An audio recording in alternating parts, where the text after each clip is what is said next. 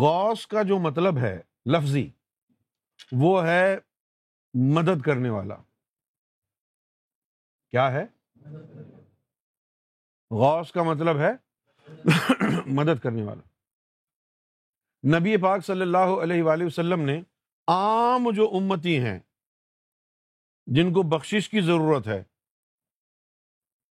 جو مقام صدق پر نہیں پہنچ سکتے، ان کی مدد کے لیے ایک محکمہ قائم کیا،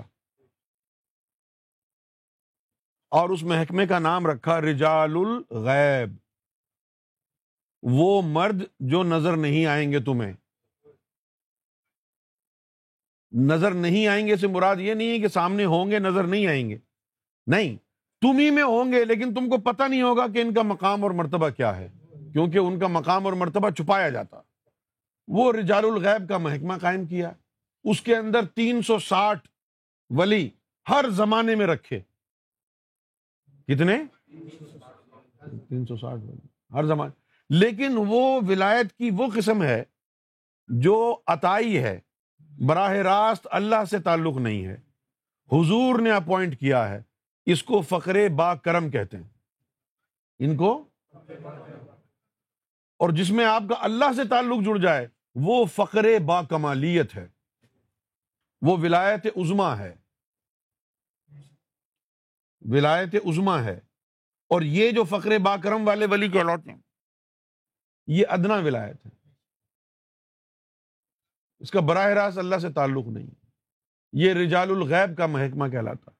اس میں 360 افراد ہوتے ہیں، ہر زمانے میں 360 ہوتے ہیں، اور جو ان کا ہیڈ ہوتا ہے اس کو غوث کہتے ہیں۔ کیا کہتے ہیں؟ غوث۔ تو اس کی مدد کیا ہوتی ہے؟ اس کی مدد یہ ہوتی ہے کہ شریعت دو طرح کی ہے، ایک ظاہری شریعت، ایک باطنی شریعت۔ ظاہری شریعت جسم کو پاک صاف کرنے کے لیے، عبادت کے قابل بنانے کے لیے، اور باطنی شریعت نفس کو پاک کرنے کے لیے۔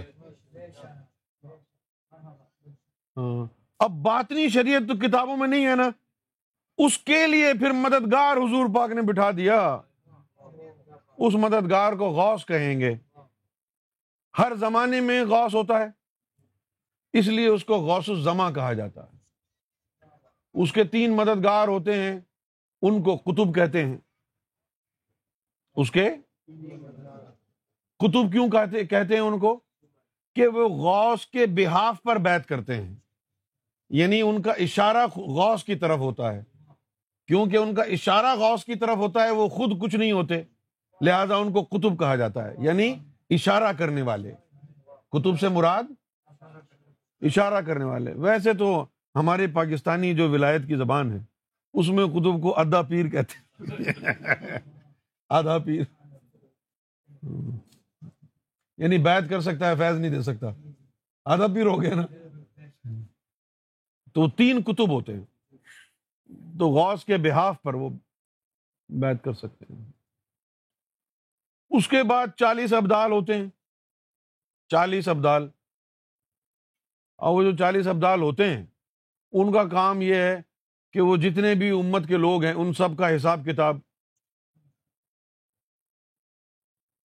کتنا حساب کتاب؟ آٹا، نمک، دال، چینی اور یہ نمک، یہ سب کا حساب کتاب۔ یہ والا حساب کتاب نہیں کہ یہاں سے کتنی بوریاں آئیں، یہاں سے کتنی بوریاں آئیں، بلکہ یہ حساب کہ اس کے مقدر میں اللہ نے کتنا نمک لکھا ہے، اس کے مقدر میں کتنی چینی لکھی ہے، اس کے مقدر میں کتنا گیہوں لکھا ہے۔ اس سے زیادہ جو ہے وہ کھانے نہ پائے، اس سے زیادہ روک دیتے ہیں۔ اس طرح وہ امتوں کا یعنی رزق حلال کا حساب کتاب رکھتے ہیں۔ تو یہ 40 ابدال ہو گئے۔ ان کو کشف بھی دیا جاتا ہے اور بات چیت کرنے کی طاقت بھی ہوتی ہے، جیسے ہمارے پاس واقعی ٹاکی ہوتے ہیں۔ ان کو باطن میں ان کی لطیفہ اخفا کو یہ جو ہے خصوصیت دے دی جاتی ہے کہ یہ بغیر کسی آلے کے ایک دوسرے سے ہم کلام ہو جائیں، ہو جاتے ہیں۔ اس کے بعد جو ہے وہ 120 جو ہے ابرار ہوتے ہیں۔ اس طرح 360 کا جو ہے یہ پورا ایک محکمہ ہوتا ہے، اور ان کا ہیڈ غوث الزماں کہلاتا ہے۔ ان کا مطلب یہ ہوتا ہے باطنی شریعت جو ہے نفس کو پاک کرنے کا علم لوگوں کو سکھاتے ہیں، یہ بس ذکر قلب نہیں ہوتا ان کے پاس۔